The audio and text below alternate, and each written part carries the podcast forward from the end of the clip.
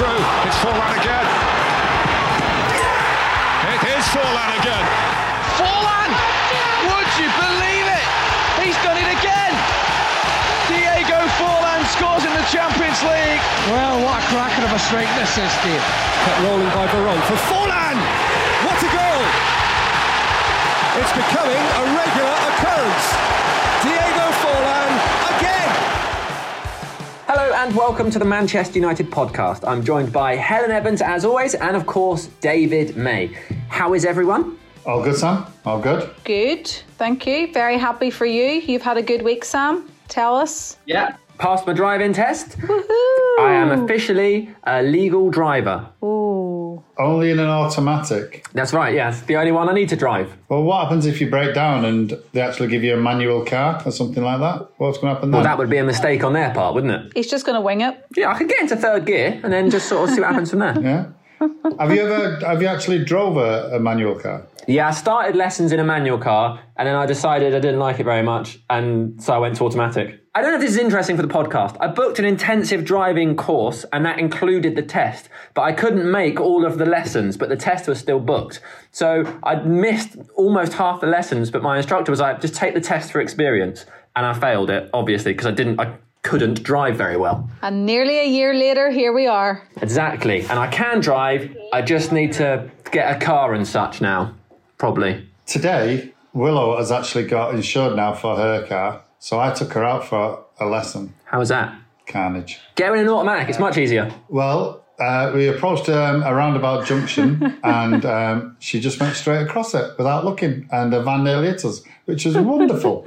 nearly myself. Scary stuff. You need to get one, yourself one of those cars with the emergency pedals. And I, I need to. She's actually laughing on the settee. Brilliant. Maisie, you've been in Scotland this week, so you've been busy. I have. I have. I've been to the Home of Golf. Obviously playing golf. The Home of Golf St Andrews, and what an unbelievable occasion that was. It was. I didn't even know that you liked golf, to be honest. No, I'd never, I didn't know that about you. I thought you were just like a football guy, you got your beer machine, and that was it. Those were your two passions. Keep it quiet. You know, I don't want to go on about it. It's just something that I have. Just have something in the locker. I love my golf. I do. Well, today we have actually just recorded a podcast with the amazing Diego Forlan. Yeah. So, yeah, we have just recorded that. Sam was late to the party, Yeah. but that's okay. Yeah, sorry, I got stuck waiting for a taxi that never turned up. So I then had to borrow a laptop. And um, yeah, so it wasn't perfect. But I did join in, and uh, spoilers, he is amazing. Amazing. How can you actually be late having just passed your test? We did mention it in the podcast. Maisie mentioned that he became a real cult hero at the club. Yes. He scored some really important, iconic goals, and it was just brilliant to hear him talk about those from his perspective. yeah, the, the love he has for the club. Do you know what I love about the Diego is that his grandfather was a professional footballer, his dad was a professional footballer, and he became a professional footballer. No pressure on his sons, is there? Exactly. And the fact that possibly he could have been a tennis player had he not wanted to be a footballer. That's some accolade to, to Yeah. be fair that you can actually become a, a, a tennis player as well. Mm-hmm. But obviously, you know, he, he, he spoke about the fact that he wanted to look after his family. Mm-hmm. A real family man. That's that's what you got. Yeah, definitely. You could see that. Let's not give anything away though. Let's hear from the man himself. Here is our long awaited chat with Diego. Hello, how are you? Yes, good, thank you. It's so good to see you. We do wish we were in Uruguay, but unfortunately, we're all in Manchester. But that's okay. Okay. How are things with you? Yeah, very good. Enjoying with the family. Here, staying at home. Like all around the world, we are staying. Everybody's not Yes. flying. So we have to stay home and enjoying being with the family and friends. What's the situation in uh, Uruguay, Diego? Well, it's quite well. You know, luckily, uh, you know, just the, the beginning, it was, I think, the 13th of March, where we, where the president went out on the TV and said that we needed to stay home. But it was not a lockdown. You know, it was more voluntarily. Uh, those who, you know, who could work at home, they it was better for them to do it at home. And those who needed to to work in the office or wherever they needed to do it, they could go out, but you know, just get all the precautions. And then after a month, you know, everything stay really good. and you know step by step they were opening things and nowadays you know like I, I don't know maybe three four months ago they start the schools uh, the restaurants so we're having a, a normal life always you have to be careful Yeah. but it's really it's really well Face masks? yeah, yeah, we have to. Yeah, when we Yeah. go inside, I know if you go to a coffee shop or restaurant, whatever, or if you want to go to a job or shopping mall, you know, whatever, you put the, the face masks. And then, well, of course, when you are in the street, you can do it as well. But if you're walking alone and there's nobody around, it's no no point to use it. But uh, everybody's trying to use it. Yeah, it's something that everybody wants. Uh, the, the government tells that we have to use it. So yeah, we have. I have it in the Yeah. car, and everywhere you go, you know. Sometimes when I go with with my father, my mother, uh, my father-in-law, that they are old. Uh, also with my sister, you know, I, you have to use it. We have. We still will still uh, be uh, away from them because just to to be careful. But Yeah. we go to their houses and we stay there. We have some lunch. So sometimes we have dinner, but always taking all the precautions. Yeah. How has I know you have recently departed from your role in Penarol? Yeah. How has football been affected though? Um, I know that's a recent departure. How has football been over the last few months? How did it affect your management having coronavirus around? Was there fans in stadium or how, how were things? Yeah, well, it was my first experience as a coach, and then after a month and a half, you know, Yeah. everything stopped, and it was not only here; it was all, all around the world. So, uh, you know, it was not like you maybe be angry because of that. It was something that I think there was uh, there were other priorities, and more important things about health. So we tried to keep in touch with other players, try to do some, you know, Zoom, uh, you know, Yeah. all together. Uh, of course, we were all every day talking to them, and they were working and doing some conditioning thing because maybe uh, at the beginning where they have to stay at home, some of them they live in apartments, and it's difficult for them to go outside and run. But then, as long as uh, everything was getting more normal, maybe they were more, you know, going out, playing, you know, training, running. And then we start back in the 15th of June. We we get back uh, to the training, and at the beginning it was like two, three weeks. Only you know one player at a time. Not, not one player at a time. There were one player with one ball. You know, so we needed to divide the group, and, and it was something different, but everything is different since Yeah. this coronavirus arrived. Yeah. So you have to to adapt and, and try to do the best as you can. Obviously, you say that you took the job just a couple of months before the pandemic. Do you almost feel like you didn't get a good chance in your role? No, no, because at the beginning, you know, sometimes when you get the opportunity to be a coach or I don't know, or maybe to do some other thing, it doesn't matter have to be, you know, in this case it's football, but if you're taking a job and sometimes when you get sacked, you know, for example, maybe you have the time to think about all the things that you were doing uh, that you needed to change or maybe things that you were doing wrong. Uh, in this case, it was something that I was not sacked, you know, the, the, they stopped from one day to another the everything so you know you get you get that time uh, to think about to, to change things. And then uh, when everything started again you know you could have the opportunity to be still coaching the team. Sometimes it's different because you only think about it when when you get time. And it's always when things didn't well didn't go well. So in this case uh, was was good. You know we we could you know have uh, different meetings with uh, with our teamwork with the people and and try to get things better. And and so we try to to do it that way. How, how did you find coaching from playing? Frustrating? yeah it's frustrating you know in, in my in my situation the thing that was frustrating is like you know uh, think the, the team was playing well. We were creating situations you know chances but we didn't have the opportunity to score goals. So imagine my frustration like something that i always you know something that i was always doing. You know in this case uh, we were not scoring goals and, and and it was you know something that you cannot do anything. You know you try yeah. to work hard during the week and then when you're in the in the in the game you know it's something that it's up to them and, and you try to change things during the game. But uh, it's it's a moment that it's not like when we were players and and you were there and you of course you are one in 10 players but at least sometimes as a striker you always have that opportunity to to change yeah. a game in this case you can do it as well as a manager you know making changes and maybe making good changes or making bad changes. I don't know, depends. Depends yeah. on the player sometimes or the way you do it, you think, and maybe you, you change everything and it's, it's your mistake. But of course, it's totally different. But I really, really enjoy uh, I had the opportunity to play for 21 years as a professional. So I play all around the world. I really enjoy it.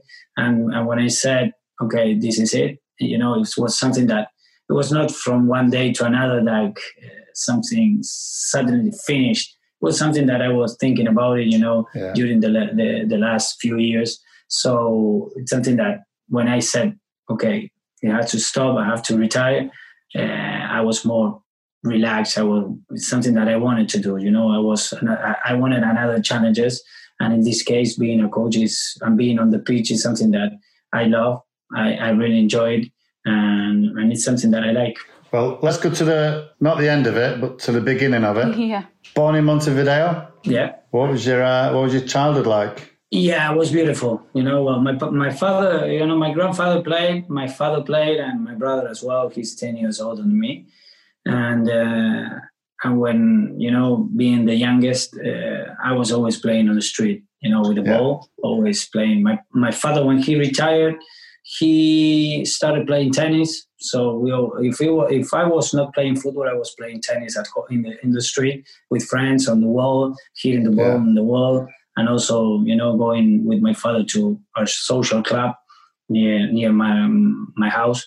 And I was always playing, you know, training, playing with the ball on the street in in every uh, little bit of grass there was on the on on every street. you know, you always try to to play there as it was, you know, the field. mm-hmm. And it was always like this with the neighbors. Uh, and then in the school, when you have the, you know, the opportunity, you know, when between classes, uh, you always try to play, and, and, it was really fun. Then uh, I was always in our social club. It was the, the name is Carrasco Lawn Tennis. It's just a few blocks away from from my house, and I was always there. You know, it's always about tennis, football, sports, and I really, really enjoy and I have really good memories about that childhood.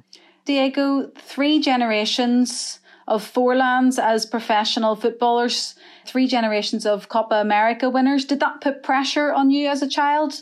No, you know, uh, it's no, no. I, I just, of course, as here in Uruguay as well, maybe in England, it's, it's more or less the same. Everybody, football is a the main sport. Of course, there you have more opportunity to play other sports, and maybe you have uh, you can have a career here. It's more difficult. Uh, most it's, it's, a little bit more difficult than than other countries.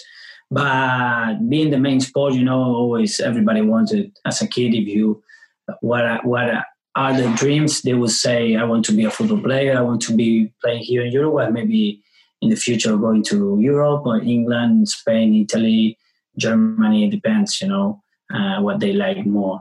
And and when I was growing, you know, like my father, my brother, uh, football was always it's in uh, in our DNA. So I just started to play. At the beginning was difficult. At the beginning, no. When I was uh, a child, I was good. I was scoring goals. I was playing. Uh, while I was growing up, I was a little bit, you know, was my physical physic was uh, was not as big as the other one, so it was more difficult for me to to to play against other people, other players, you know, the same age yeah. as me. So I was growing a little bit, you know, I was not that big. I'm not that big as well, but at that moment, you know, between 13, 14, 15 years old, you know, sometimes those who uh, develop a little bit earlier, it's they have a little bit more advantage. So in that moment, it was a little bit more difficult then uh, when I was 18, just there was a little bit better.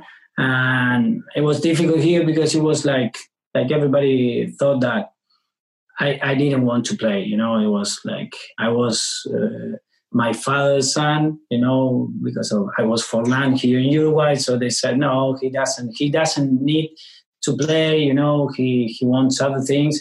But I wanted to play, so I didn't have the opportunity here in Uruguay. And I and I talked to my mother, my father, and I went to try another opportunity there in Argentina, and then I started playing as a professional there. Your father was a central defender, though. Did he encourage you not to be a central defender and say, no, you need to go score goals? well, there was, you know, there's a story when I, in 1986, what was Jean-Marie Pfaff and, uh, and Schumacher, the, you know, both from Germany and, and from Belgium. They have that uh, equipment, you know, the T-shirt all yellow, both of them, you know, blonde. And I was blonde as well, like them. And I don't know who, a friend of my father gave me as a present that all that equipment. And I wanted to be a keeper. So I wanted to be, you know, like I was enjoying. And my father was coming to me and said, No, dear, you have to be a striker. no, no, I want to go. I want to be a keeper. He said, no, no, no. You have to be a striker. You know, this, the, the striker, he, he was a right back. So he said, the strikers, they are the, the ones who get more money. So you have to be in front. Don't go back. Don't, don't play back. have to look after him. Diego, was there an opportunity that you could have been a tennis player as well? Was that ever an option? It's not not, not like an option, you know. I, I wanted to. I, it's something that I really like. I, I really enjoy nowadays. You know, today, you know, a couple of hours ago, I was training with the kids from 17, 18, 19 years old that they want to get pro and still train with them, you know, and I really enjoy and it's more a more challenge yeah. training and I really like it. And I I used to do it a lot, you know, from Monday to Friday, the five days uh, a week. Uh, during the week, I was doing the, the tennis uh, session, and then also three days a week, I was doing football. But uh, during the weekends when you have to compete, I always I always uh, chose uh, football over tennis. Yeah. But then there was a time, I don't know, 13, 14, 15 years old, that I left football. Uh, and it was also uh, uh, was a time difficult in our family because of my sister's accident, and and I decided to stop playing tennis and football. And then I started playing football. I quit football and started playing tennis. And I was like, wanted to play tennis. Then I quit tennis and I didn't want to do anything. You know, there was like a couple, one year that I would stay only studying and enjoying being with my friends. And then because of a friend's of our family doctor that we met because of my sister accident, he convinced me to to try for football again because my father was the general manager in Peñarol, in the youngest, you know. And he said, "Okay, you have to try. You have to go, and let's see how how you you do." And I said, "Okay, I'm going to try." And since then, I I didn't I didn't stop. So I don't know. You know, I always liked tennis, but then if I was going to be a good player or not, there's a long road. Uh, I found yeah. that it's difficult to know. Can you tell us a little bit more for anyone who is listening about your sister's accident? I know it's something that you campaign a lot. She was in a road traffic accident. Can you can you yeah. explain the situation for us? Yeah, yeah, she was 17 years old. The, a couple of days ago was 21, 29 years, you know, the, from the accident. Uh, she was 17 years old, years old, and they went out and they came with a boyfriend from a night nightclub. Mm-hmm. And uh, yeah, they had the accident, and she she stayed in, in, in, the wheelchair. Her boyfriend died in the accident, and since that, that was 1991. Changed everything for, for us, you know, for the family. My sister, you know, it's it's a fighter. She's always there. She had many difficult times after that as, as well. Uh, a couple of years ago as well was difficult for her but it's it's um, it's something inspiring for us you know always there fighting you know always with a smile you know and knowing all the problems she has every day you know and she's always there for us and, and you know very positive so we learn a lot and you know and, and, and we are really thankful for for having having her with us uh, here and you know Yeah. wanting to live you know which is which is uh, amazing because you know if you know everything she has to do to wake up it's it's unbelievable and sometimes you know we as uh, normal people you know sometimes we are depressed because i don't know uh, anything happened with us and, and we maybe sometimes we don't appreciate everything we have Yeah. until you, you know it's been taken out of you The um, the foundation you, you created for her was also supported by Diego Maradona. Yeah, yeah, no, he, he, he uh, we are very friend of him. You know, he's uh, we are not not as close now, but yeah, we have a really good relationship with him. And yeah, after that, when when she had the accident a couple of years after, you know, many people had problems. You know, and she was known uh, because of my father and because of me. Everybody wanted to contact her and, and you know uh, some to talk to her because they needed some counseling and anything because the people was depressed. So at the beginning was just her and my mother talking with the people that had accidents or was having problems. And there was a time that they said, okay, we, we need to do a foundation so we can make this more formal and, and easy for the people to contact us and, and more easy for us to, to help them. That's incredible. So something that has not just affected her life, but affected all of your lives as a family and your outlook on life. It changes everything, your perspective of things, I'm sure. Yeah, of course. Yeah, yeah, of course. Yeah, you know, it's everybody has problems, and uh, the, the problems you have they are the, the, the, the most important things because you don't think you don't know another problems. You know, maybe of course, if you didn't uh, experience the same thing that it's experienced the, your close friend or something from someone from your family, it's difficult for you to understand what it's what are they living at that moment. So, uh, but knowing what she has to do every day, knowing the all the difficulties that she has, uh, you know, for us, for me, it's sometimes I know I, I, wake up sometimes and I am angry because of some decisions that some people made uh, against me. I understand, but you know, you try to put it in some places. Okay, past this line, I don't want it. You know, it's something that you know is still here, and I know that there are other priorities and other things more important than uh, than these than these things that maybe you can get angry with.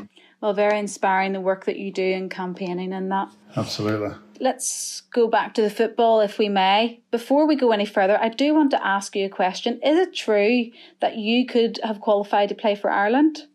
Me? Yeah, I read this and I was thinking, hmm. So I thought I'm just going no. to ask him in case. No, I don't know. I read that your grandfather had Irish roots and that meant that you could have been able to play. Maybe I don't know. I don't know. Maybe they, I, I heard something, but no. Uh, you I used to drink Guinness. That was it. That's your only Irish connection. maybe, maybe, yeah. But uh, my yes, my grandmother, uh, my mother's mother, uh, she was from San Sebastian, so I could play for Bilbao, Athletic Bilbao. Yeah, you know, and that they only only the Basque they can play. Uh, and also, if I wanted to play with Spain, of course, if I if I had the quality to play for them, yeah, maybe I I could have that chance as well. But uh, about the Irish, we need to you know try to investigate a little bit more. I think you should look into it. Yes. yeah, it's a bit late now. It's forty one. never too late. Never too late. No, We're yeah. just going to pause, if you don't mind, because Sam is just joining us. I think. Hello, Diego. I'm so sorry I'm late. No problem. 35 minutes late. 35 minutes late. I thought you would have been early now that you've passed your driving test, Sam, but. I know, yeah. So you pass your driving test and you're still late. How does that work? I was waiting for a taxi and then the taxi didn't come. So I've now borrowed someone's laptop. I don't know whose it is. And uh, I haven't got all the usual things I would have, but I am here. So that's something, maybe? You did not Yeah. want to miss this one. No, I didn't. I absolutely didn't. I couldn't have been more desperate to be here. Well, welcome to the conversation. Yeah. Thank you. And I'm so sorry I'm late. Uh, Diego, I'm very sorry I'm late, but I'm sure the others have been looking after you. yeah, of course, no problem. Thank you. Diego, I'll just pick up again. I was just going to talk to you about moving to Argentina to play football. I think before that you had a small trial in France, but that didn't work out. Yeah, I went. That was in 1996. In front of my father. They one of them they, he played in in uh, in Nancy. and it was summertime here. It was in January, so they uh, we, it was not a try. You know, it was something that experience there and play play enjoy. You know the the life and the football in in, in France. So I went with a friend of mine. Uh, we have a really good time, and at the at the end they wanted me to stay, but it was it was it was not that easy to for me at that moment. You know, I was not 100% convinced. At that moment, I was still in school, studying. You know, uh, enjoying with friends, and it was you know it was going to be a big decision for me, and I was not 100% sure. So I just wanted to get back. You know, I you know it was great for me. You know, it was good that that they wanted me to stay, but it was difficult. So I went back to Peñarol, start uh, continue playing here in Uruguay, and two years after, you know, the the thing was a good a, a good experience for me because uh, it was almost two months that we stayed in France. It's uh, well, the weather was really, you know, a lot of snow, really cold at that moment, and you know, we were staying in the in the train facility. It was away from the city. It was was not that good. No. Well, it was good, but it was not. You know, it was tough because we were away from from from the city. So we were in the in a park in the middle of the park.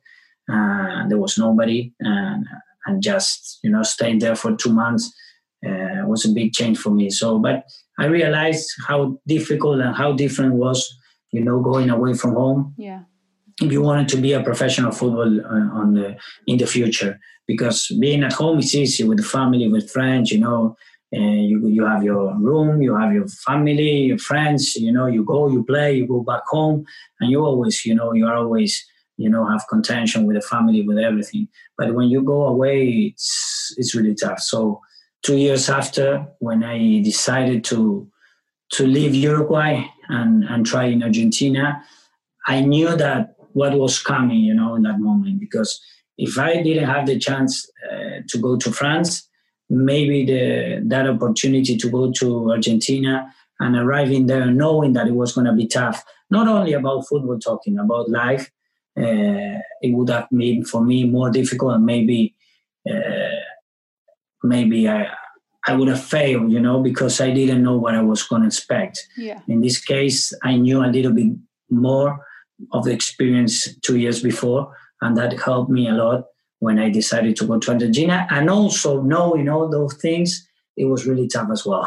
Yeah. You knew that you would be homesick or miss your family. Yeah, you know the the, the worst day in in the week, it's a Sunday. The Sunday, it's it's tough and really really difficult because you know the everybody's with the family, you know Yeah. And uh, and and those that we are in the re- residence uh, of the team, like we were in Argentina, uh, and you were living in that moment because it was Buenos Aires, and most of them they were like one hour, two hours, three hours away from from the residence. And during the week, you know, you play the competition Saturday, and then everybody left. You know, uh, everybody leave and they go to the the homes for one hour, two hours, or three hours uh, those who were, you know, a long way from home was us, you know, here from Uruguay, we are like six hours uh, by by car. But I was not going to get a car in that moment, you know, cross the river and go all, all the way to Montevideo for just one day and a half. So those who were living away, like Cordoba, Rosario, some places that they were far away, we stayed there in the residence. But there was like maybe during the week we were like I don't know, 30 players, 40 players. And, and during the Sunday, we were like four players Wow. or three. and it was just really tough. So those Sundays, you know, when everybody was, in, and you wanted to call someone, or we, you want to do something, and they said, no, no, no, I'm here with the family. Everybody was doing something. So, and I didn't want to, you know, to uh, ask anybody to put in a in a situation that they needed to invite you. So we were staying there in the residence with the play. The only thing was good the the Sunday that the club the, the Independiente, the first team, was playing uh, in the in our home. So you know, it was a game. So that day was great for us. But when they were playing away, or maybe they were playing when sometimes they play Friday or they play Saturday, and it was Friday or Saturday, it was tough because on Sunday there was nobody, nobody there in the in residence. What would you do? How would you entertain yourself? Well, you know, at that moment, you know, we went Saturday. Of course, we were going out uh, after the, the, the games. Uh, we were trying to stay as late as possible. So we wake up on the next day more than two or three o'clock in the afternoon. So I say, okay, the, the, Sunday was like it went past. You know, it's it's all over. And we wanted to be a Monday as soon as possible. And then, you know, as as long as you were staying there in Buenos Aires, you were getting friends, and and there's always something to do, or maybe you try to stay there in the residence and, and do other things. But more or less was something like that. Sometimes, sometimes when we were playing Fridays as well, and I was was going once a month to Uruguay. You know, I was going from Friday to Sunday to Uruguay, so I was arriving here in Sunday night or maybe Monday in the morning, uh, and and that was it. You know, it was one weekend less in the calendar. So you you spent time at Independiente, excuse my pronunciation. That's good. And you got off to a flying start, scoring lots of goals. Was the aim always for you though to eventually go to Europe, or were you just content playing there? No, I was really happy there. You know, uh, yeah, uh, you know, if you want to do a career, of course, you try to aim Europe. Uh, in that moment, maybe Mexico. You know Brazil, Argentina as well. But it was difficult, and it's difficult here in Uruguay because you have good teams, they pay good money, but only a few clubs, uh, and and not, and it's difficult for you to get, you know, a long career here getting a lot of money. Some some players they they, they can, they did it, uh, but there are few players. So you always, it's for us, it's natural. Maybe for the for it's different because he's from there and he said for yeah. me you know growing up here it's like i don't want to leave this place. For us if you want to succeed and you want to survive and to do a career and maybe you know when you retire you know to have a, a good life after that the only way you can do it is you know dreaming to go to these leagues because if not it's going to be you know it's going to be difficult. So it's something that you grow up with those things you know uh, it's something that you want to be a player, you know you have to leave. Mm-hmm. Did you become aware of the attention of European clubs? You know, you're scoring goals. When did you actually become aware of teams in Europe actually watching you? I arrived there in 1998. I had my debut at the end of 98. Then I was in the reserve team a little bit more, and I came back with the first team in 1999. Maybe in 2000, uh, there was just some teams from Spain and Italy, they were talking about, you know, and they started talking about I was scoring goals. So, you know, yeah. uh, that was, of course, you always dream of uh, going to Europe, but you know, it's not that easy. More at that time, maybe now it's a little bit, I'm, it's still difficult, but yeah. there are more opportunities in that moment. Like if you pick some foreign players, it's because they have to be good. Now, of course, they have to be good as well, but it's more easy for to see you know, now here in Uruguay we have some Spanish player uh, in the South American leagues. You can see foreign players. You know, in in in, in Asia you see many English players playing away from from England. Thing, things that never happened before. Also, you know, English players going to Spain, to Italy, going away from England, which was difficult to see before. Uh, so uh, in that moment when when they were talking about my name to go to those clubs now you're in that moment you you started to realize that maybe that dream can come true but at the beginning it was like i was very respectful and saying okay yeah I, I dream to go to, to Europe, but I know it's not that easy. Yeah. Obviously, this is the Manchester United podcast, but when you're at that age in your life and you're in those moments, is La Liga the one you hope to get to? Because you you can just assume it's going to be nicer weather and a, a slightly nicer climate than, say, the north of England. No, no, because it changed a lot. You know, in that moment uh, here in Uruguay, when I was young, I can tell uh, I was like between 8, 9, 10, 11, 12. Maybe there was a lot, uh, there was a channel 5 here in Uruguay, they was showing English Premier well, it was not the Premier League, the English Yeah. League. Yeah. And it was always, you know, uh, Bundesliga as well, both of them. Then there was another channel that was showing more the Italian league. There was the strong one in that moment. And the Spanish league was good, but it was not as good as those three at that moment. So maybe it was more powerful the Italian league at that moment. But while I was growing up and Manchester United started to be, you know, the Manchester United team, and and and you see all the games, you see the players. Uh, it was like something that you know it, it get in your eyes. You know, the, also Liverpool, the other teams, Arsenal, the, the big players that they were playing at that moment during the the nineties, and and that that changed a lot the game. You know, and the, and the opportunity. You know, a, a nice story that I I, I have in that moment. Nine, it was uh, 1999 when you won, uh, David, when you won the. Uh, Treble. Yeah. the final with yeah the treble in the in Camp Nou. That game I was playing a reserve game with Independiente. So and I was really fan of, of Manchester United. And in that moment I was playing with the PlayStation and and, and I was was playing with that team.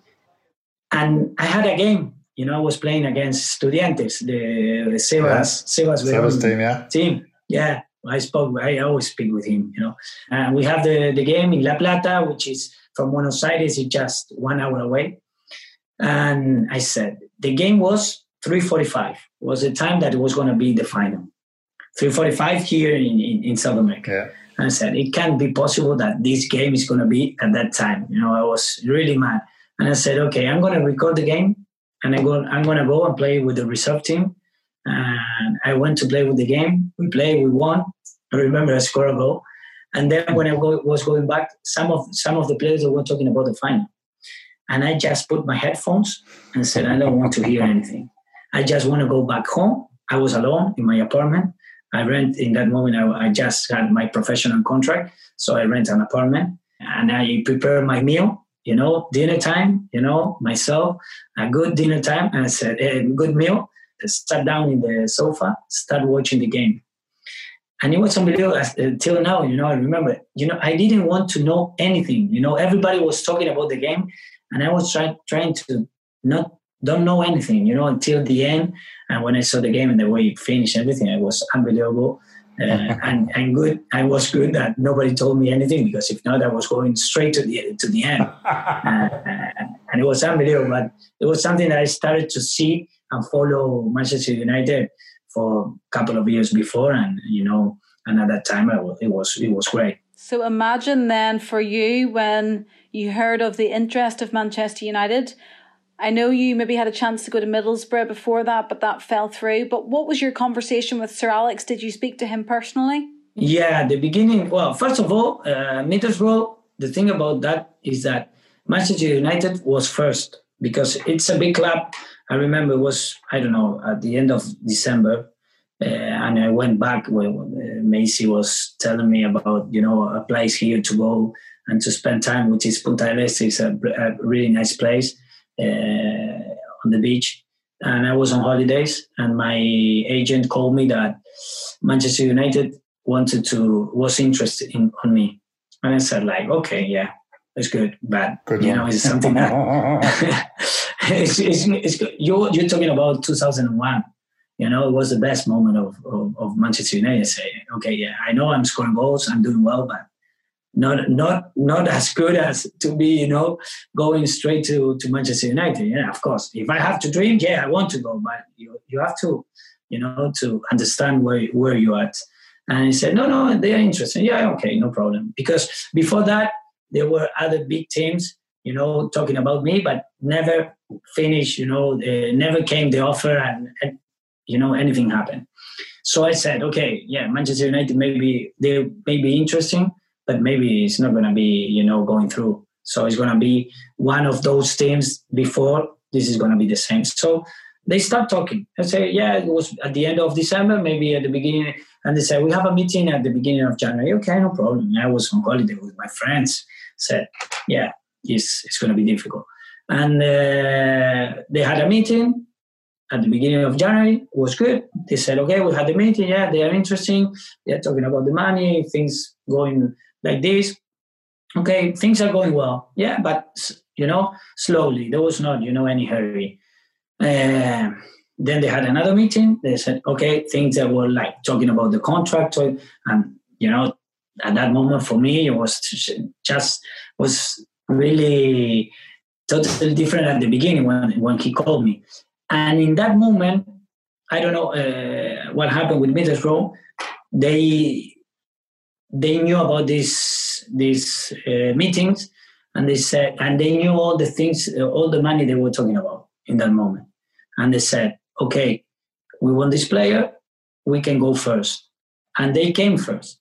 They, sorry, they didn't come first. Before it was United because we were start, we started talking to them. Also, in that moment, uh, they call the Sir Alex called me uh, with my agent.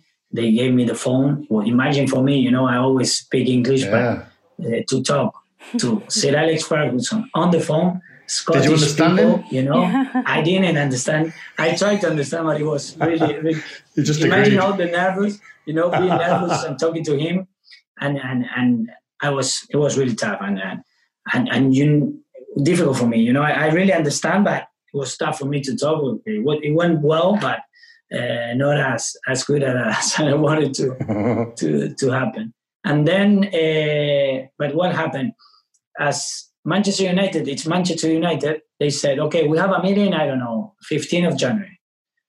So Middlesbrough knew about that meeting and they said, okay, we have to go at the beginning of January because uh, Manchester United is not going to change the meeting because it's Manchester United and it's, it's, it's good that they do that because they know who they are. But knowing that Middlesbrough, they said, okay, we go first.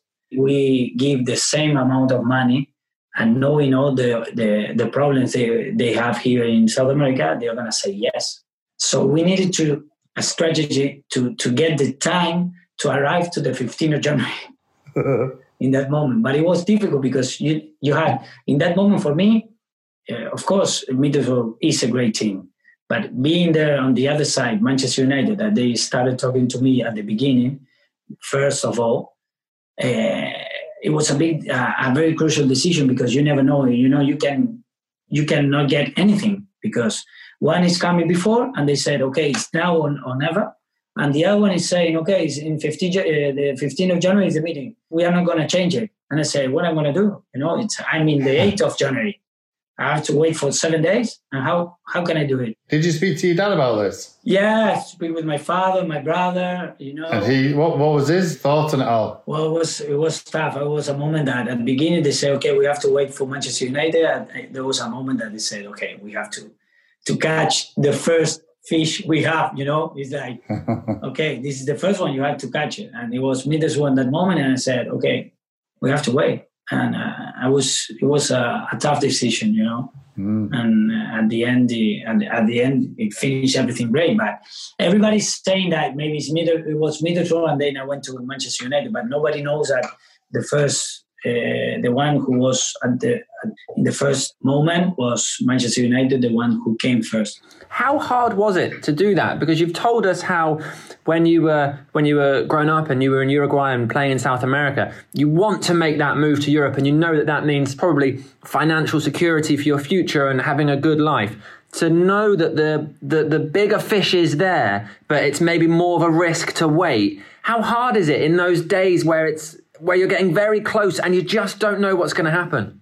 Imagine how hard it is that I was flying with uh, British Airways at that moment. You know, I left Buenos Aires talking about Middlesbrough and arrived and arrived uh, a couple of hours later uh, to Heathrow and and going to Manchester United. But the worst thing was I remember and I have it in my uh, as an image. I was on the flag, and I was, you know, when you, you when you see the TV, and you are over the Atlantic Ocean, and you say, and I was with a friend of mine who was working with my agent, and I said, Walter, where are we going to? Because at the moment I don't know if we are going to Middlesbrough or we are going to Manchester United. And he said, relax, go to sleep. That when we arrive to Heathrow, we will know where, we, where to go. wow. That's brilliant. That's brilliant. No, it was unbelievable. What did it feel like when it was finally confirmed and you signed the contract and you knew, like, this is it, it's happening, it's definitely happening? Well, it was uh, now. It's difficult to describe. Uh, uh, for us, being away, okay, knowing the history, but not knowing how it's everything there. Uh, when you arrive, everything's new. Uh, the stadium, and the, the next day we went to the to the game and see everything that you were watching on TV. See the players, you know, and the big players. Like I'm telling you know now, you know the kids and some of my nephews uh, when they talking about Manchester United, it's still big, but now as you are not getting you know, uh, playing like for, for, the Champions League final like they were playing before or winning those titles like that they, we were winning many years ago. Uh, they don't know how was Manchester United at that moment. And I'm saying Manchester United, you know, is the bigger club, is the one that is always at front from everything. You know, everything you see marketing, uh, Manchester United is always the first. You know, the one that goes to America, it, it was it was the first the one who goes to Asia is the first. It, it was always the first, and everything they do, they are always uh, at front. And uh, you see now Real Madrid, Barcelona, they do that, but they they are always in behind. And I and I was saying that moment, the, the what the thing you see about now Real Madrid and Barcelona that all the players they are there still. And I'm not saying Manchester United they don't have a, a great squad, they they do, but of course now everything is looking there because it was at the moment was Cristiano there in Madrid and, and also was Messi uh, like it's now in, in Barcelona. So all this spotlight, they, they have everything there. And I'm saying to my nephew, some friends, I said Manchester United was in that moment was Real Madrid, Barcelona, but it, it was only one team with all the best players. So what was training like when you had to turn up and do training with everybody? Oh, I know. One of the toughest guy was Macy. No, no, it was good. You know, all, all the guys something that was good for me, and maybe Messi can tell, is that knowing the language it was easy for me. You know, it was not a yeah. You know, it was not difficult, so I could speak with them. Uh, I could, you know, everything, everything I needed. There was always great guys. Uh, they they were helping me. You know, I was 22 years old. Uh, was Sebastian there as well, but Seba didn't speak English, so I was his translator. I arrived later. Yeah. I always translating him. Then I, I translate Cleberson, Cristiano Ronaldo. But I always said the same. You know, all that problem I had in no problem, but all those difficult difficulties I had in in Argentina when I left, and about the Sundays and everything, I didn't have that problem in in England because going there and seeing on the TV and knowing English, it was a big advantage for me in life and in football. So, you know, it was unbelievable. The, the thing that was difficult at the beginning is like arriving to the dressing room and seeing, you know, all those, all those players, like you were watching them and now you're, you know, they were your teammates. You know, was was really tough. Maisie, what do you remember about Diego's first training sessions? Because presumably, as a defender, when the club sign a new forward, you're thinking, "Well, let's see what you've got. Let's see if you can beat me." Yeah, I think I think whenever any player comes into the squad, you get tested very early. Most days, most mornings, you start off with a with a box ten by ten, and the first thing you do is start rattling balls at the players to see if the first touch is good and whether they've got character. And Diego had that, and I think one thing he says, which makes it so much easier, is the language barrier. You know, with with, with Seba and um, because I remember um, Carlos used used to complain about the Spanish lads being together, but that's because of the language. Yeah. Because Diego and Quinton both could speak English. But Seba eventually, you know, he learned the language and it was great. But Diego, I mean, he reminds me a little bit of Mason Greenwood. The fact that he can hit it with his left foot or with his right foot, it doesn't matter. So he was always one of those awkward ones. You show him his right, you show him his left. But you knew when he when he turned up at the club what we'd signed, and he was a top top player that you know was uh, an integral part of United winning winning the title. What what was what kind of character were you in the dressing room in those early days, Diego? Were you quite shy, or were you outgoing? Um, yeah, I, of course, I'm, I'm. I'm, I'm very respectful. You know, it's it's uh, you know I was there. The language was not a barrier, like Maisie said, and that was something good. You know, if they were talking to me, I was talking to them with no problem. Uh, but I respect, you know, you know each player. You know, was not yeah. If I there was something that they were asking me, or maybe during the pitch, during the training, yeah, that was okay. You know, as the trains were coming and you were getting more confidence with, with the ball, with them, because it was a different speed. It was difficult at the beginning. was not that easy uh, because you, you know you, the English uh, football is really quick as well as Spanish one. So you coming here from South America with a different kind of uh, speed and arriving there with so big players like Messi said when you you were when you were in the box you know, it was not it was not that easy, you know, getting the ball and getting the first touch was really quick. So as the training were coming and you were feeling more uh, confident, you know, it was yeah. easy. And uh, and during the dressing room, yeah, it was okay. You know, it was sometimes maybe uh, I'm not at that moment. Uh, I was not going to do any joke. Maybe a couple of uh, months and maybe maybe at the beginning in the first year no.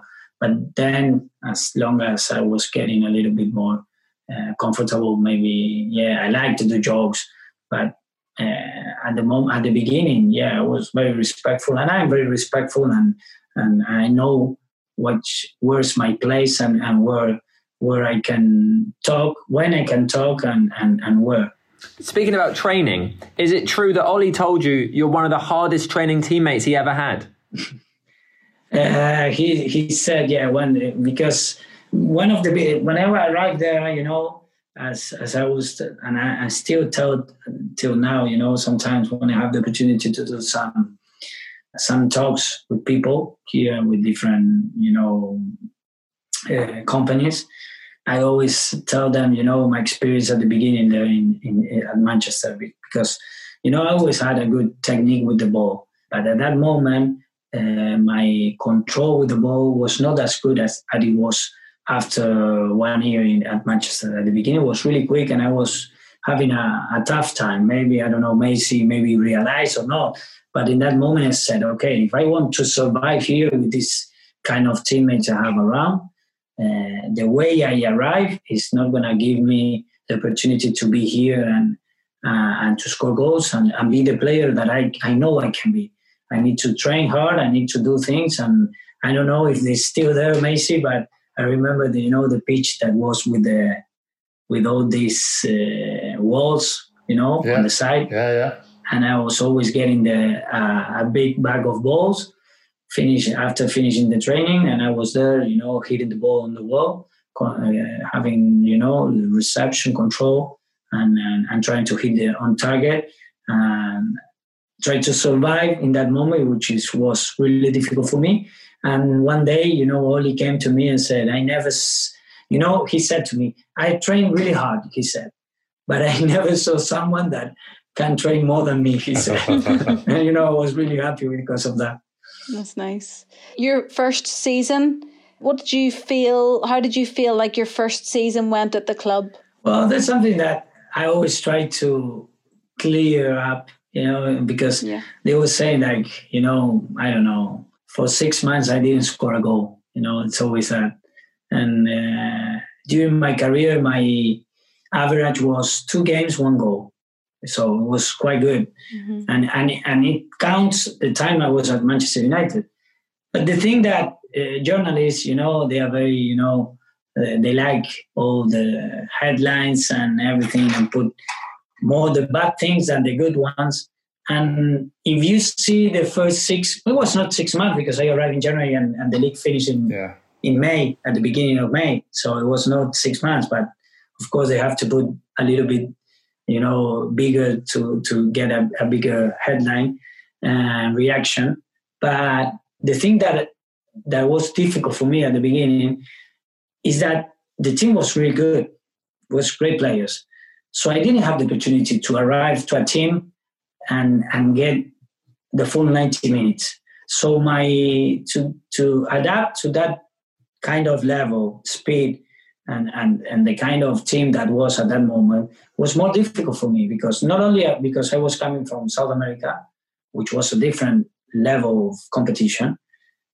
Also, I was coming to a big, uh, one of the biggest league. I think that moment, I think was the biggest one, the, the strong one, uh, and the team was the best one. And uh, so when I arrived there, my the opportunity I had to play at the beginning was five, ten. It was like that during I don't know maybe for I don't, I don't remember how many how many games, but it was more more or less like that. Maybe sometimes was twenty minutes. So it's difficult for you to have that, yeah.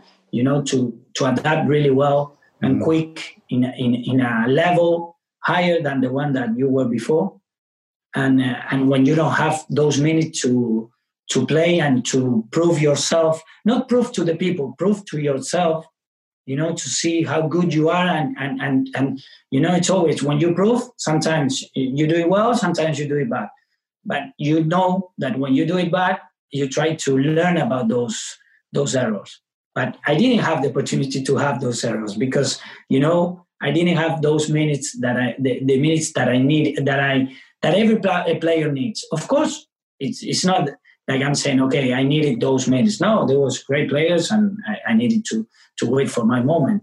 And in that in that beginning was tough because I was playing, like I said, 5, 10, 15, and opportunities. Sometimes, yeah, you can score goals, of course, but it was not like they said, you know, six months. It was like yeah, a couple of games, you know, and and then when when I had the preseason that we went with with the club and I score goals during the preseason, then the, the league started and started go. It's something that was more normal because you had the opportunity to play, to play full 90 minutes, and then maybe you play the next game.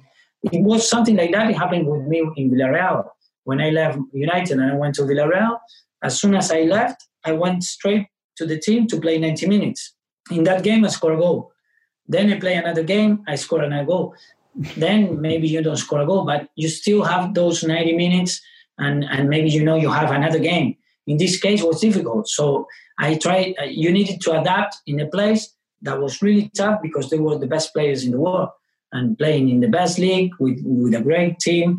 And it was tough for you to get that opportunity. So at the beginning, was tough because of that, but it was not like six months. It was like a no. couple of games know, and maybe I don't know, maybe if you count all those minutes I was getting on the pitch, yeah, maybe you can say six, yeah, seven, yeah. eight games without a goal. Maybe you, but then the average is always two games and one goal. But at the moment, you know, in this every time they talk, yeah, you say you were six months without scoring a goal. Okay, no problem. Can you remember your first goal for United? Yeah, the one uh, with the penalty. Yeah, and Becks handed you the ball. Yeah. What, what's, what's going through your mind there then? I don't know, but I, you know, now if I, I remember, you know, I, I could see you on the bench when they see the, the images, and you say, uh, and uh, and and now when you see things that you've done uh, during your professional career, that was a big, that was a big situation, you know, tough situation because, you know, like Becks gave me something, you know, that was uh, great, uh, very good from him. Yeah but at the moment, now if you think about it, it was really heavy because it's something, okay, I was not scoring a goal. Yeah. And now Becks, give me the ball. it's like saying, okay, you have to score the goal. Because yeah, no pressure. Everything it was really tough, you know. Now if you think about it, you say, "Oh my God," you know. It's like, yeah, I have to score. If I if I don't score the goal, it's like, ah, yeah, you are not good you know it's yeah. uh, you know but now that you think about it you know it's it was tough at that moment but at that moment i was you know 100% you know concentrate and trying to knowing that not that how heavy was in that moment but knowing that i needed to score the goal you know. Mm-hmm. So it was not that, that easy. Like everybody said, okay, it's a penalty, score the goal, and you're gonna make the debut. You know, no, it was it was tougher than that. But it went in. Yeah, of course. Did you feel like that did you feel like there was pressure on you to score? Because from a fan's perspective, like I remember when you signed and when you were playing, and I loved it when you were on the pitch, regardless of goals, because your your output as a player, you were like you were so fun to watch because you were full of action. You were you were running and tackling and jumping and and there was just stuff happening whenever you were on the pitch. So the goals didn't matter to me as a fan because the team was always winning anyway. But for you personally, I guess once you did score that must have felt like a weight lifted. And then once yeah. you scored, you couldn't stop. Yeah, yeah. And, and, and, you know, I scored a goal. It was, I don't know, it was a Tuesday, Wednesday in the Champions League game. And in the and the next game, the Premier League against Aston Villa, yeah. I don't. I, I think I went on the pitch, or I don't know if I played the, the full 90 minutes at the moment, and I scored a great goal with the. I think it was Mikaël Silvestre. He crossed the ball, and with the head I score a goal, and then I start scoring goals. And yeah, it was it was easy for me, and and, and it was like in the World Cup, you know, it's I, you can feel that moment. Uh, and in myself as a striker, you know, in the, in 2010, you know, I could hit the ball from from midfield that I know that the ball the ball was going in. Don't tell me how. When I, I won the two times I won the, the Golden Boot, the European Golden Boot, happened the same. I started the league, score goals. Yeah, I was there. At the beginning, they were talking about the Eto'o, uh, Villa. I don't remember now. The other one was there, but most more or less both of them. And they said, yeah, who's going to win the Pichichi in Spain, and who's going to be who's going to win the European Golden Boot? And I was behind. But at the beginning, when I, when I was starting score goal, it was like imagine I was scoring. I scoring that in 2008, 2009, when I won the second European Golden Boot, I scored, I think, uh, if I'm not mistaken, in eight games in a row, I think I scored 13 goals or 12 goals. You know, so I had that, and and when like like you said, you know that weightlifting I I took yeah. from myself, yeah, I could feel it. You know, and I could feel it as well during my career. Like I said in the World Cup, in other places. You know, sometimes it was tough for me. Don't tell me why to score a goal. And when I hit the net once, you know, I could score more. Uh, you know, easily I could score. How was difficult before? Maybe it was really easy for me uh, the day after. It was unbelievable. Mm-hmm. The goal against Southampton, you remember it? You got a little smirk on your face. Yeah, yeah. Can you remember those horrible shirts we wore? yeah, it was unbelievable. And and for about the next 10 or 15 minutes, you're running around with the shirt in your hand because you can't get the shirt back on. No, it was unbelievable. You know, yeah, because it was a long sleeve. Yeah. And, and during, uh, uh, you know, um, down, it was another long sleeve. Yeah. And it was wet. So, you know, when I scored that goal, it was beautiful goal. Uh, and it was at the end of the game and I took my shirt off and started running, and there was no yellow card. Uh, I knew at that moment when I was going back, I said, "Now, how am I gonna put that shirt again?" they were a nightmare. I knew that it was gonna be, you know, with the long sleeve, it's gonna be, I don't know, all like, you know, Twisted. very, you know, yeah. And uh, Albert was trying, you know, he was like, and I remember it was Beattie on, on Southampton, and and the game started again and the, and the referee said, "Okay, you have to go out, of course."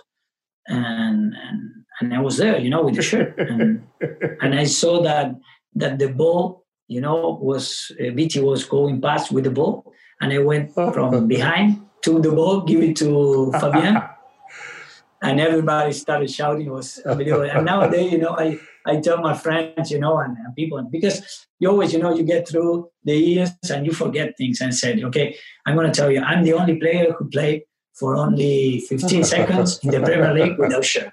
You know? I had the DVD of that season review and of like the official Man United one, and that showed, I think, more highlights of you playing that pass without a shirt on than it did of the goal. It was unbelievable. But you know, funny thing was we play against Liverpool in the, the semi-final for the European Europa League in 2010 when we won it against Fulham. And we went to Anfield and I was in the dressing room and I was watching, you know, like waiting for, for, for, for going to the warm up. And when we arrived to the dressing room, I went in one column that they have in the middle of the dressing room in that moment, and there was a picture of me without the shirt, and I was like, "What?" And and they they were saying, "Don't take your shirt off. You're gonna get yellow card." Brilliant. Brilliant. fun.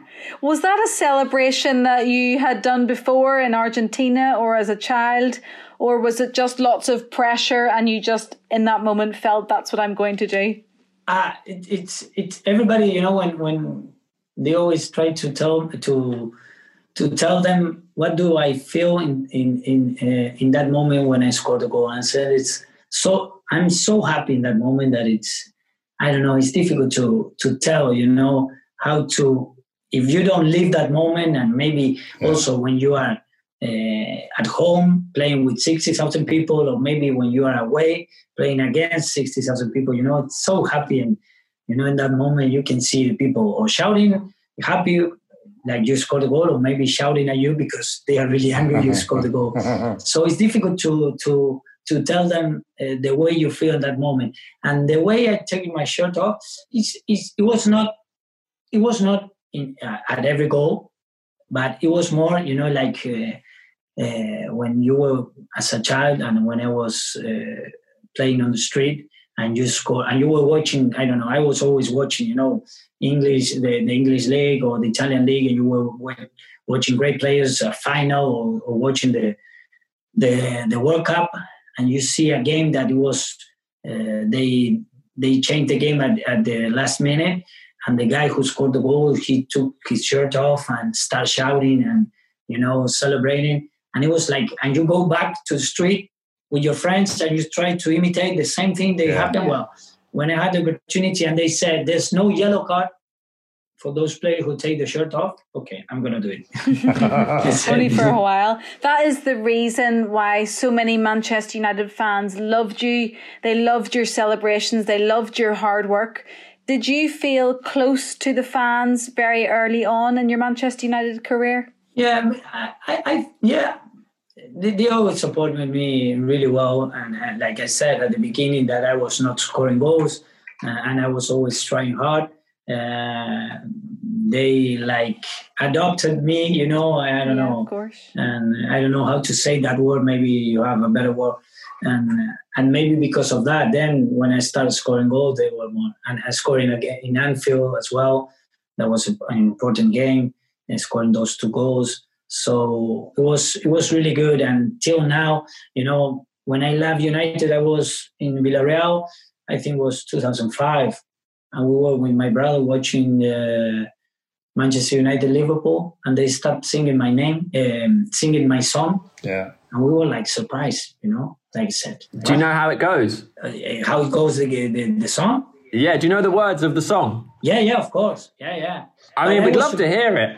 No, I'm not a good singer. I'm no. not a good singer. Sam, you are. But, but you know, the, I was really surprised, you know, and still now, and I'm very uh, close friend with Andy Mitten, and we still talk about yeah. him. And Andy, you know, uh, we all, we said that we are going to do it now maybe we can do it at the moment. Now it's difficult, but now that I'm available at the moment and I'm not coaching, we wanted to uh, disguise and, and go to the to the supporters and yeah. to, to see how it's going to be a, a, a derby like this, uh, but with the fans in the middle, without them knowing that it's me, you know. Uh, and we always uh, talk to, to do it. Maybe in the future we can do it. But I was I was really surprised. Also, the other day I, I had the opportunity to be with Mourinho uh, in some FIFA event, and we were laughing at when when he was when yes Manchester he didn't United know the playing. song yeah yeah and he said which I think he asked Michael Carrick what yeah. yeah and he was saying yeah Diego Diego but he played like many years ago why was really, really, really fun. Fantastic song. Diego, you, that game where you scored two goals against Liverpool, that's that actually cemented you as an absolute cult hero. Mm-hmm. Yeah. With all the United fans. Did you actually understand or did you know before before you joined United the history between United and Liverpool and the hatred? No, no, no. I I knew a little bit, a little bit, but being a long way uh, from there, you know, it's difficult to understand. Of course, you can know, understand a little bit, and all the hatred as well, and and all the history and all the games they play. Uh, but I didn't know at the at the end of that game, Gary Gary came to me and said, "You don't know what you have done. you know, in the future you will you will understand." And it's true. You know, until now you can see the goals, you can see the people talking about, and every everywhere I go and you see a United fan, he's gonna he's gonna tell you about you know uh, those goals you, you score against Liverpool. You know those words like that. They they always repeat it every time. Because the song doesn't even just get saved for Liverpool. There are games during the season when that song is sung. Yeah, that's why. You know, I'm really surprised, really happy. You know, you know, having it's a club that has so so so much history with so great players and and you know there were so so many players they they they they play there and they are gonna still playing, you know, and uh, and you and they sometimes they sing my song. I don't know, you know, you have to be. It's uh, it's really I'm really proud, you know. It's I'm really proud, thankful. I don't know. It's so many words you, you can say that they can still sing that song. It's it's unbelievable. Uh, you know, in the future now with my kids, now of course they are really babies, but uh, in the future, if I, if I have the opportunity and I'm in the state and they sing that my song, you know, imagine what wow. what I can feel in that moment, and maybe they will understand what uh, what is happening. Diego, I'm sure when you when people ask about your Manchester United career, I'm sure they bring up like us Liverpool goals, Chelsea goals, Southampton. But for you, did you have a personal favorite? Yeah, of course. It's it's like when they ask they asked me during my career which are your favorite goals, and it's difficult to say. Okay, there's the ones you score as a goals, how beautiful they were, and also the ones that they were really important, like at Anfield were really important goals. The yeah. second one was really nice. The first one was a mistake, and I, you know, I was there and I, I read it really well, and I pushed the ball sometimes when you push the ball, sometimes you, you put it away from the net. But this game was good. The second one was good as well, but it was not those uh, those goals I used to score uh, that were better. One goal I remember really well. I don't know if you remember, but it was a great goal and uh, against uh, Glasgow Glasgow Ranger at, uh, yeah. at Old Trafford. A volley I had was a, was really really nice a really nice uh, volley I scored. Beautiful. The one, then there was the, the other two goals I scored against Aston Villa. Uh, I remember that time uh, I was scoring goals. I was in a good row. And I remember that Sir Alex came to me. I was playing alongside Ruud, and I was scoring uh, a lot of goals in that moment. And uh, Sir Alex came to me and said that uh, he preferred to play on, on his own so that I was going to be on the bench. Okay, no problem. Look, I was not that happy. I was more angry because I was scoring goals. And I went on the pitch. I remember Roy Keane, uh, Keano came to me and he knew that I was angry. And uh, and uh, Gaffa put me the last 15 minutes. And I went on the pitch. I think we were 2 0 up. And I got the ball. And I was so angry trying to hit the ball that I remember Cristiano Ronaldo was on the side and I was getting the ball. I fell down with the ball. I got up, went around trying to see a way to hit the ball, and I hit it with the left. It was a great strike and put it on the on the top corner.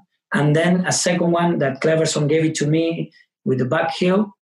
I controlled the ball. I don't I don't remember the movement now well, and I tried to to I I hit it, I I controlled the ball. I don't know went back from from here I turned around. The guy didn't know what to do. The defender, he fell down, and I scored with the left on the other side. It was really nice. Those three goals were really, really nice. Southampton goal was great. One was really, really nice as well. But I think the one against Glasgow Ranger, I think it, it was the one I I I can tell. I think it's the best, the best one. Your favorite. If you're listening and you haven't seen it, go on YouTube. It is absolutely glorious. Um, Diego, there are loads of people that have played for Manchester United and had great success at Manchester United and hugely successful football careers. And there are those that come to Manchester United and connect with Manchester United. And they might not be there very long, and some of them are there their whole careers.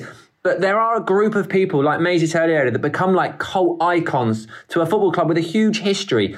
Why do you think you fell into that category? Because there is no doubt that when Manchester United fans are asked to name their players, you will always be a, a name that comes up. First of all, if it's if it's like that, you know, I'm very grateful. It's definitely like that. No, no, it's it's it's like you said, being you know going there, so many great players uh, in, in, the history, and you know, still singing the song, and like you said, you know, you you both everybody of you, of you live there, and and you can feel it that way. For me, it's it's unbelievable. You know, I'm really grateful, and I don't know. I don't know why. I don't know. You know, uh, it's difficult for me to say why. Maybe we have to ask for some of the supporters yeah. and say why it's it's that way. You know, I can say that I'm very grateful because uh, it's a big club, really, really big, and and yeah, there were so many players there that play for that team. They win. They won so many things. They're still great players, and they will be more great players. And and you know have a little bit of tiny space there for them to remember me. I don't know. It's it's it's more than a, it's more than a, the, than I can ask. Well, I don't think he came from Uruguay. He made the Scousers cry will ever end.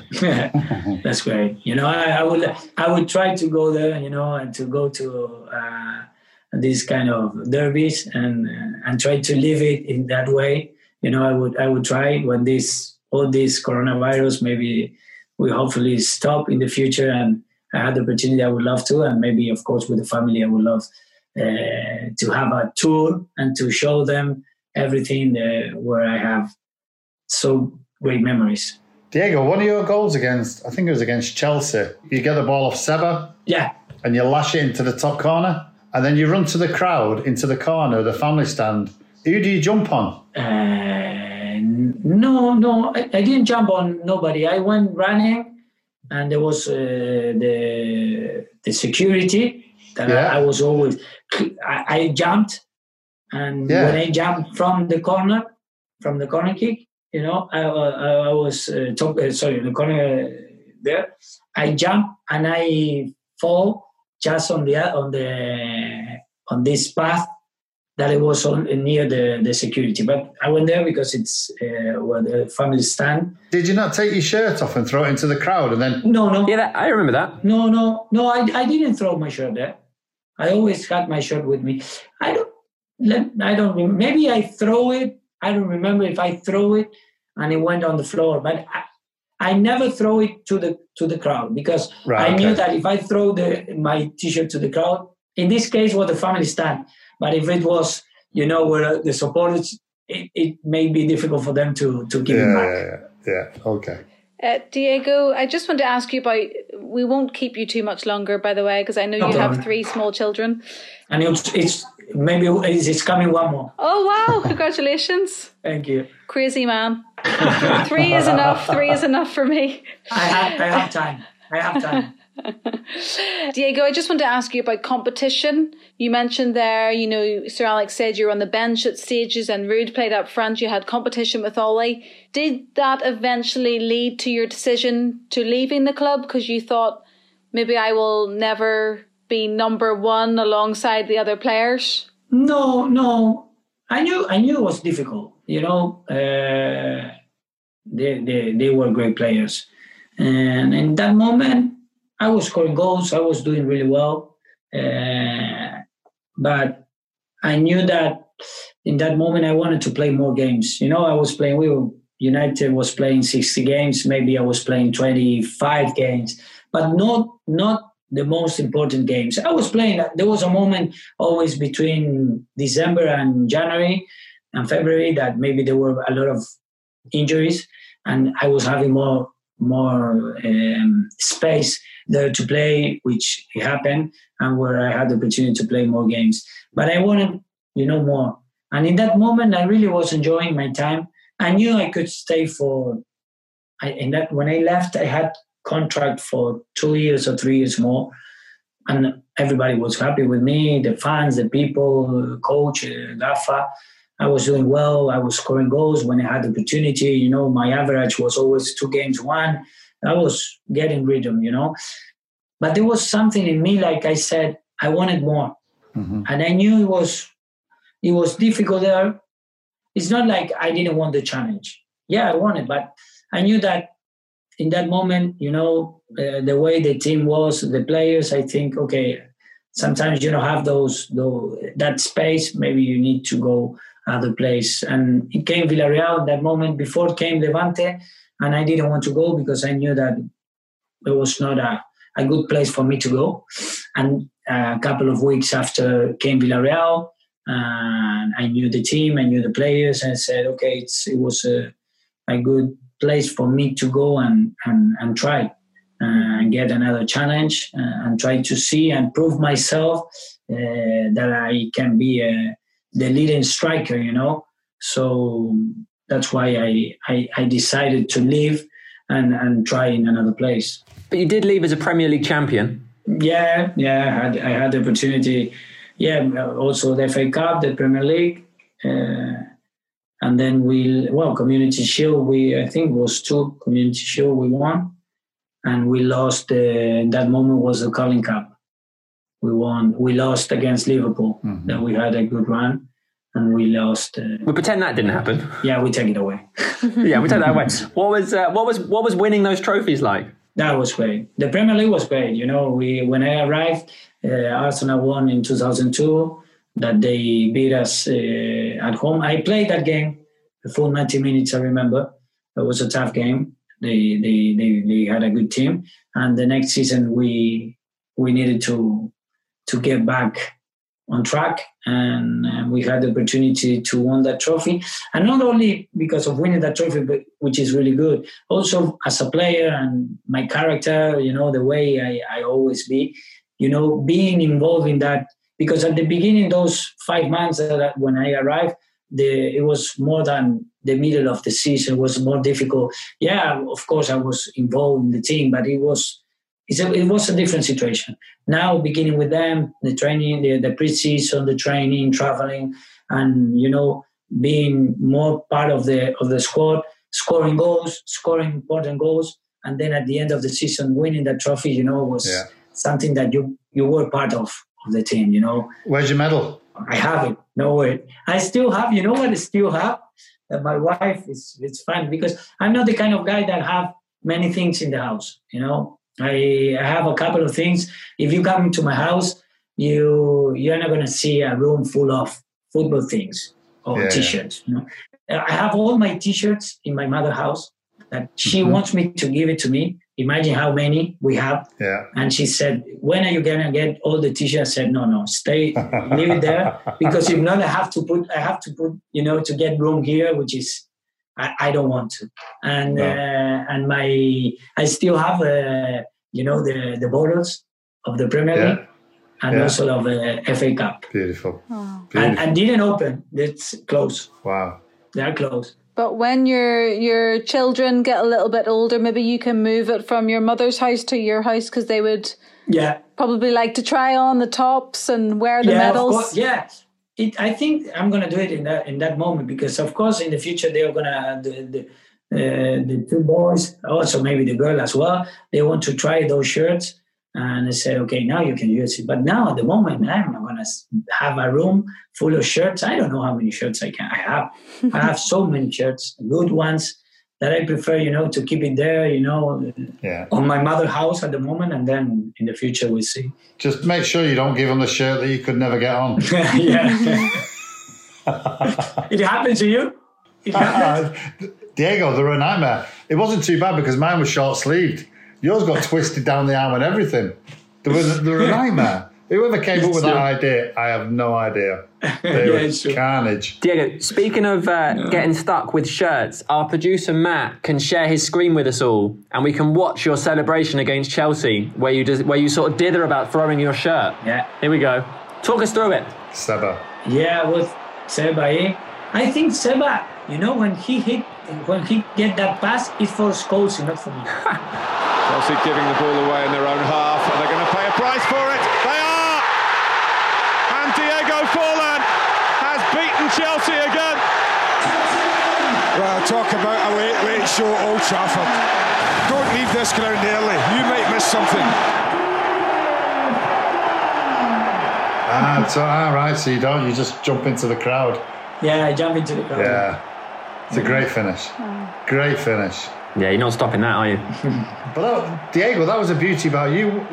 What foot naturally are you? Left or right? No, I'm right. I'm right. But the thing is that during my career, I scored. I think I scored better goals with the left than with the, with the right, and it was unbelievable. Also because I'm I'm right foot.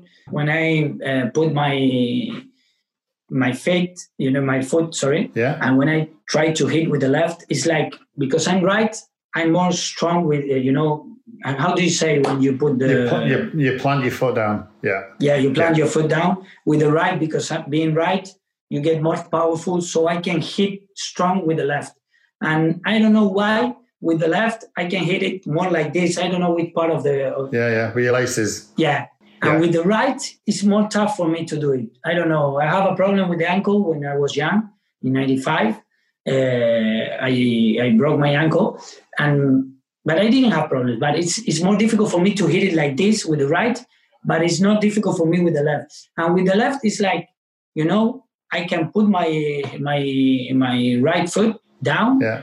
and you know swing the, with the left really strong and the ball goes really i Yeah. scored two great goals i remember and one in brazil i scored one with the left unbelievable another one against Espanyol with atletico madrid and also one with uh, with atletico madrid against barcelona there were great goals with the left at 35 uh, well it's more four, 40 yards away or maybe i don't know it's 35 Wow. meters away Yeah. Diego, I feel like we have kept you long enough, but the problem is we've only got to age 25 in your career and we've ran out of time. we have to do another one we could do three more hours. We could talk World Cup, Spain, Uruguay, Copa America, so much to talk about, but we, we will try not and keep you for too much longer. And um, what we would like to ask though, we always ask our guests for a recommendation for the future for a podcast. So which one of your ex United teammates would make a good interview? And oh, uh, let me see. You've done Sebastian? Seba? Seba? No. Yeah, that would be great. I have to. It's gonna be tough. The thing is about the language. Yeah, but that's okay because you can come and translate like always. I can feel the. Do you still stay in touch with any of your teammates?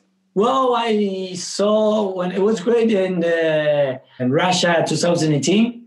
I was in the hotel, uh, and uh, we were saying I was doing uh, working as a commentator for Telemundo from America, and we were our base was there in, in, in near the Red Square.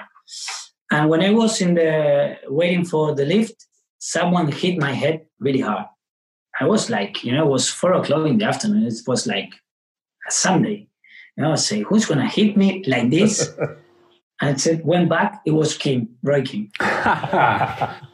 oh, brilliant. And so then in the same hotel was Giggs, was Gary, and Phil. Wow. So we we stay. We were there. We went to the. You know, many times we were in the in the gym all together working. You know, it was unbelievable. It was like remember, you know, uh, a time back in the, at Carrington, and then I was uh, I was always on a different set because it was on the Red Square. There was you know BBC and different ones, and it was Rio there.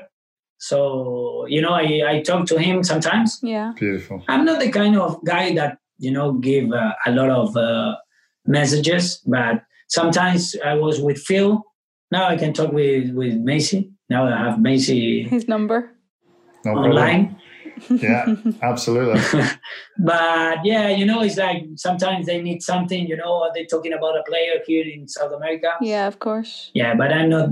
I I, I don't like to to be you know uh, asking any favors. Uh, I know the privacy, but you know, like if I need something, yeah, of course, you know, it's, uh, talking about a player or something's happening. Yeah, as well they they do uh, on the other side, like like they sometimes do. Uh, I have really good relationship with Laurent.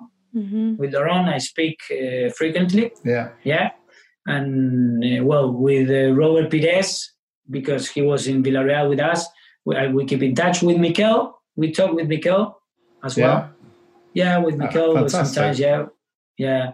So yeah, uh, yeah, you talk with them. That's nice. You're a busy man, Yeah, you have many, many players, many friends. Yeah. It's good. Fantastic. of course. Thank you so, so much for taking the time out to talk to us. We really, really appreciate it. And it was absolutely brilliant to hear everything you had to say. We'll have to do a part two, Diego. No problem. Whenever, whenever I have time now, I'm available. Yeah, but we're gonna we're, we're gonna come out and see you. whenever you, you can come here, we can play golf. Whatever. Are you still playing golf? Oh, don't tempt Yes. Maisie. Of course, oh, every oh, day. You play handicap yes, of course.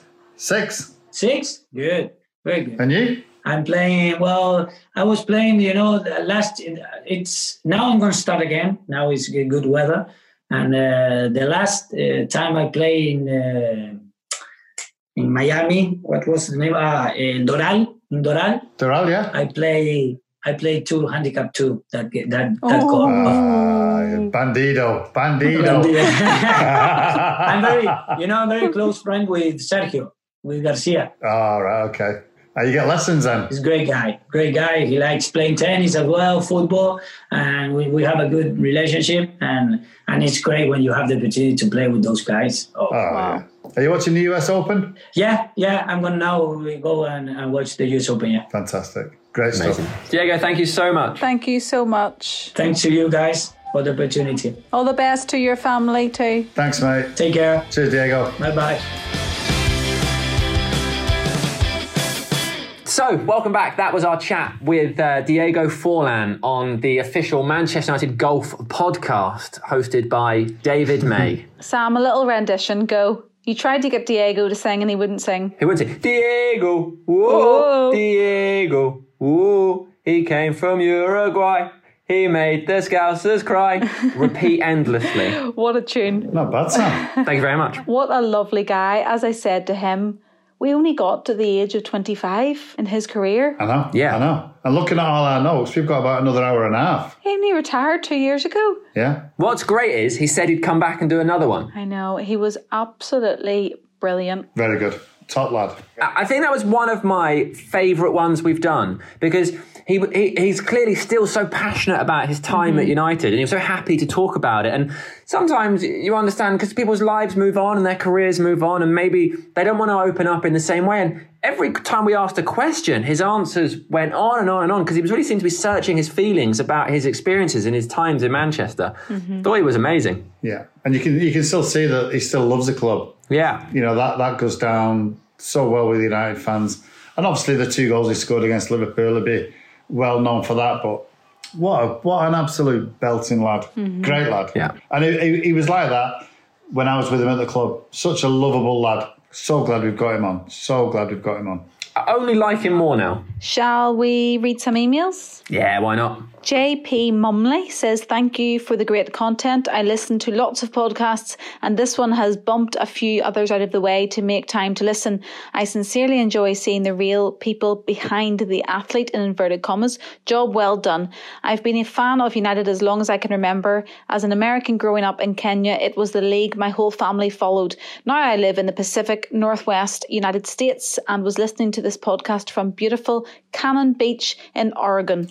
Here are some photos. Thanks again. Photos are beautiful. Thank you so much for listening, JP. Beautiful. We love a photo. We do. Another one here from someone who sent some photos, and they are stunning. So this is uh, Wow. Diana Gorvanek, and she says, "Hi Helen, Sam, and Maisie. I listen to your podcasts in San Pedro, La Laguna, Guatemala." One photo can't capture the beauty of this place, so I'm sending you seven in one. I'm not your only listener here. At least two of my United fan friends listen as well. You've created a really unique connection with United. Thank you. I love the laugh out loud stories, the deeper stuff about people's lives, and the insights about life at United, as well as the banter between you guys and with the guests. Hope the podcast goes on forever. From San Pedro to you all with love, Diana. Diana, thank you so much. David May, how do you feel to know that someone is sitting in just unbelievable scenery in Guatemala listening to your voice? Uh, I'm excited. I just need an invite out there as well. oh, it looks well done it there. Look at that. Yeah, that's why they listen to us, isn't? Why are you listening to us there? That's beautiful. Can I just say, I was in, I was in, um, I was in Costco today buying some stuff, and a guy actually, I know, so random, absolutely so random, and a guy came up to, and this, I had an actual face mask on as well, so he, he must just recognise my eyes off the podcast. But I know this is so, and he went, Maisie, those podcasts are absolutely amazing. I'm absolutely loving them. And he went and got his bag of chicken nuggets and left. I couldn't even say, hey, mate, we're doing Diego tonight. But here, Maisie, He'd gone. that was in Manchester. Sam just asked you about someone listening in Guatemala. I know. This is in Costco. Yeah, no, not not Costco. Costco. We're not in Peru. Are you drunk? No. no, I don't drink. Well, I did have seven oh. bottles of wine in my trolley. okay, and thank you to Maisie's friend who approached him in Costco Yeah, absolutely. with his Thanks, chicken mate. Anybody Anybody who wants to approach David May at any stage to say me a how much they love the podcast, please do so. Thank you. So Maisie can tell us next week. Uh, Shanmukh Sripada says, Hi, Sam, Helen, and David. I am a big Manchester United fan from India. I have been watching United since I was six or seven years old. It was my life stream to visit Old Trafford and watch United play. I absolutely love your podcast interviews and I am always waiting for the next one. As a football fan, we don't really get to know much about the stories and banter that happens behind the scenes. This podcast helps me to learn more about the stories and childhood of so many Manchester United legends and also the history of the club.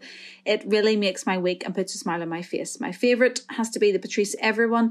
Uh, I love everything about that man and he's a big inspiration to me. I am a portrait artist and I love to listen to the podcast while sketching up portraits of David Beckham, Fernandes, Van de Beek, How good is that, by the way? Wow, They're amazing, aren't they? Are incredible. I would really love it if you could have a look and maybe share it with them too. They're amazing. The Instagram name is Shanmukh. That's spelled S H A N M U K H dot S R I P A D A. They're incredible. Shamnook, make sure you do one of me now. Oh yeah. Oh, I'd love to see a David May. They there you go. incredible. There's The Bruno Fernandes is amazing. I will now be checking. I'm going to follow his Instagram until I see a picture of David May. That's what I will be doing. absolutely. That's amazing. Brilliant. Thank you so much. Yeah. Incredible, incredible drawings. If our producer remembers, he will put your Instagram name in our show notes for everybody else to check them out. And I look forward to a David May one. Absolutely. Can't wait for that. Sam. Got another one here from Nondo Makashi who says, Hi guys, I'm Nondo from Zambia. Just wanted to let you know that the podcast has kept me sane during this COVID 19 pandemic. So keep it up. And yes, we are listening from all over the globe. Uh, Nondo, thank you so much. Quick one. Can you confirm the photo I've attached? Did Alex really and get him on the podcast? Cheers. So obviously we want to get Alex on the podcast. And what he's asking is, He's attached a photo of something he's seen online. It says, 1st of the 12th, 1987, Alex Ferguson makes his one and only appearance playing for Manchester United. The game was a mid-season friendly versus Somerset Trojans at the Somerset Cricket Ground in Bermuda. Fergie, aged 45, came on for Peter Davenport with 21 minutes to go. United won the game 4-1. Well, it, it does say, what does it say there? Ferguson post. There's a picture of it. Was that Trojan? It must, yeah. Aye. I've read before that he played a game, or at least appeared once, and probably just seen that picture. 45, Maisie, listen. Yeah. Hey. Well, I'm 50 now, so You can make a comeback. yeah. When you think Diego's only 41, No, no, to the best of our knowledge, that happened, and the, the picture is there. You can see it for yourself. Nando, that's mint. Never underestimate Sir Alex. Thank you for your emails once again. Do keep sending them in. We do love reading them. That is it for another week. Thank you if you made it all the way to the end. Remember, if you want to get in touch, you can email us unitedpodcast at manunited.co.uk. That address is in the notes for this episode if you need it. Also, a reminder that you can watch the box set of all of our episodes of the United Podcast on MUTV with new episodes airing every Friday. We'll talk to you again next week. Bye bye. Bye.